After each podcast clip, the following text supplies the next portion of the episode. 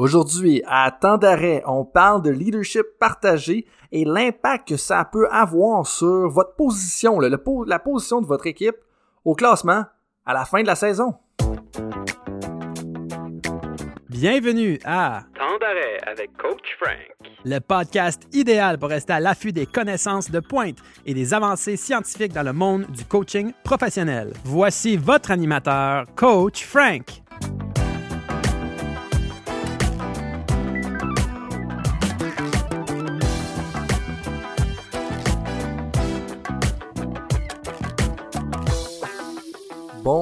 Bonjour, coaches, messieurs, mesdames, euh, bienvenue au troisième épisode de Temps d'arrêt. Euh, pour la dernière fois, je vais quand même prendre le temps aujourd'hui d'expliquer euh, c'est quoi Temps d'arrêt, pourquoi que ça existe. et donc, pour ceux qui l'ont déjà entendu, vous pouvez avancer là, à une minute ou deux minutes plus loin. Euh, pour ceux-là ceux que c'est la première fois, euh, ben en bout de ligne, c'est que dans mon travail là, de chercheur, de formateur de coach, de coach de coach, ben je dois vulgariser la science pour euh, mieux aider possible euh, les coachs.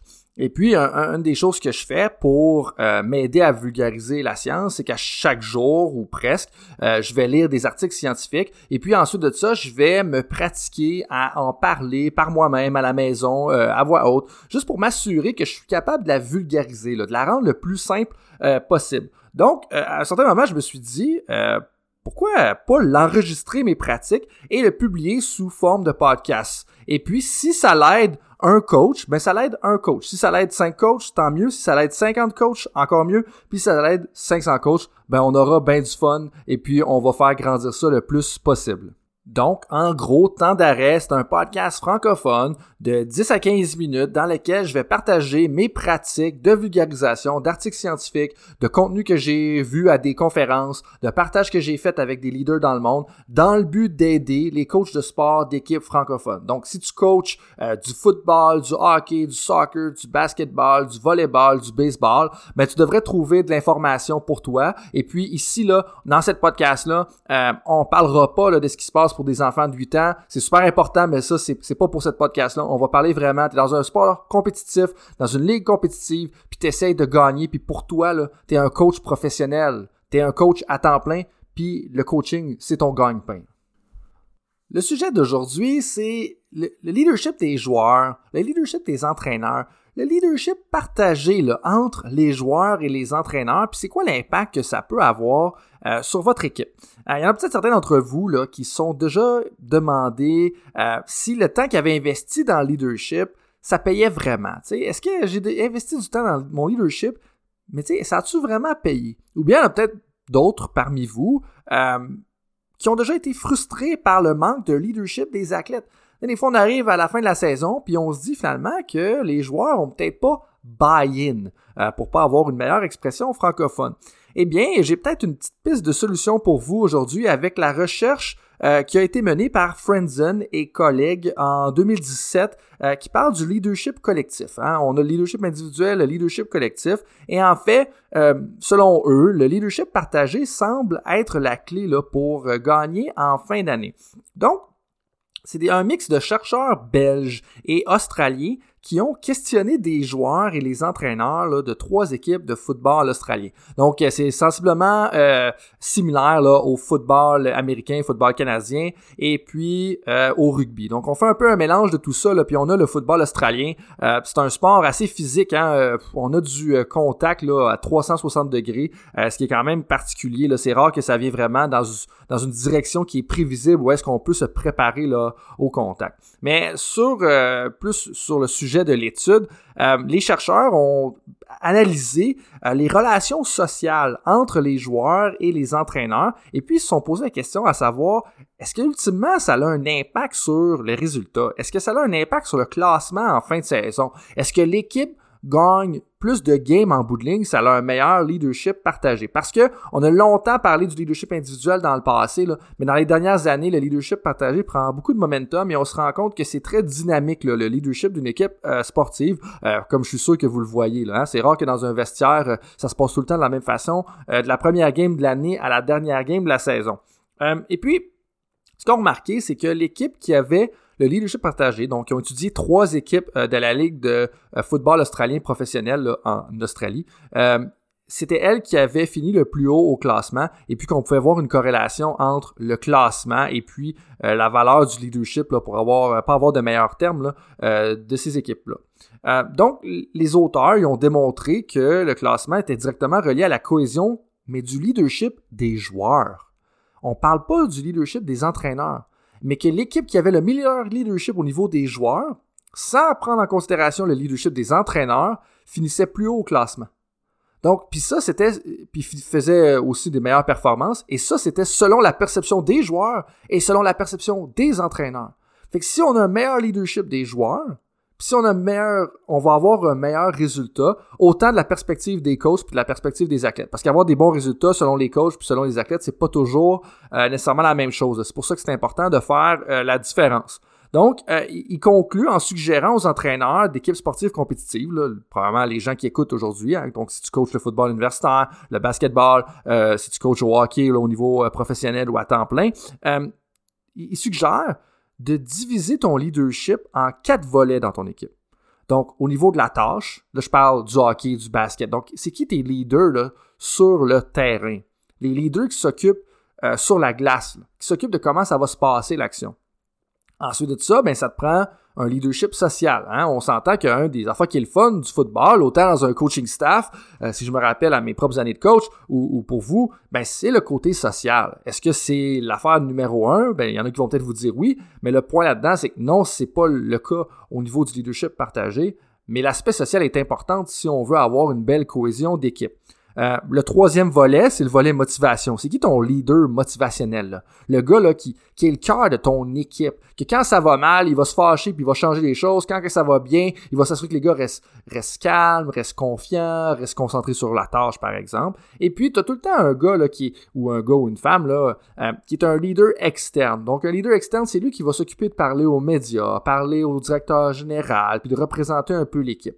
Donc, s'assurer d'avoir un leader dans ces quatre volets-là, c'est ce que Friendzen et collègues euh, nous parlent. Puis si tu fais ça, éventuellement, c'est que si tu vas avoir un leadership euh, partagé efficace, donc c'est des athlètes qui font bien leur job au niveau de ces quatre volets-là, et puis ils vont avoir une meilleure compréhension de la mission de l'équipe, ce qui va amener une meilleure confiance dans le développement de l'équipe, donc dans la performance de l'équipe, et un plus haut niveau d'engagement. Puis là, le terme qu'il utilise, c'est même un dévouement envers les objectifs. Mais c'est quand même logique. sais, si tu comprends mieux la mission, tu es plus confiant que tu vas atteindre la mission de l'équipe, que ce soit n'importe quoi, que ce soit faire les séries, que ce soit de gagner le championnat, gagner sa conférence, peu importe.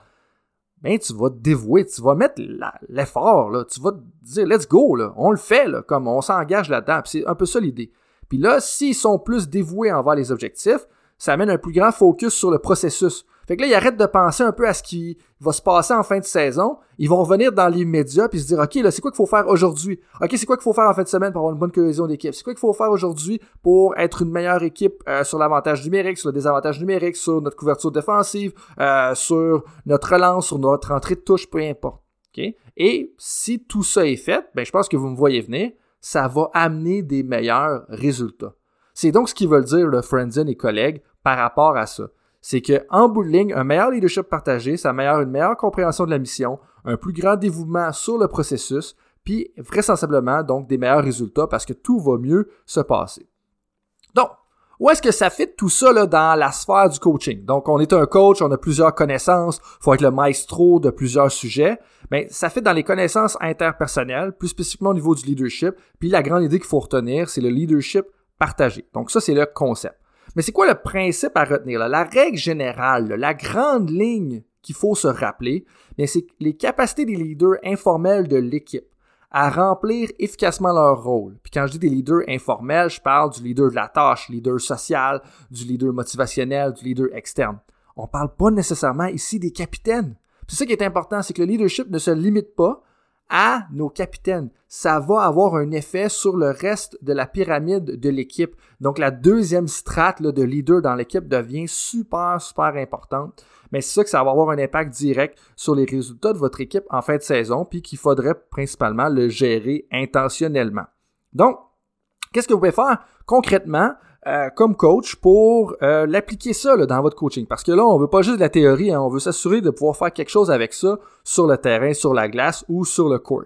Bon, la première chose que je vous suggère personnellement, euh, établissez un système de leadership dans votre équipe qui amène deux, trois athlètes à se partager les responsabilités là, au niveau de la tâche, de la motivation, du côté social, du côté externe. Mettez pas le fardeau sur juste une personne, mettez pas le fardeau juste sur vos capitaines. Assurez-vous de partager le leadership dans votre équipe en entier. Ça va diminuer la tâche, ça va, éviter le surmenage, ça va s'assurer que nos athlètes vont comprendre leur rôle. Puis tu sais, des fois, oui, on a des excellents leaders qui sont capables d'en faire plusieurs de ces rôles-là. Mais pensez des fois à votre meilleur athlète, ton meilleur joueur. Lui là, qui, qui domine sur la glace, qui domine sur le court, qui domine sur le terrain.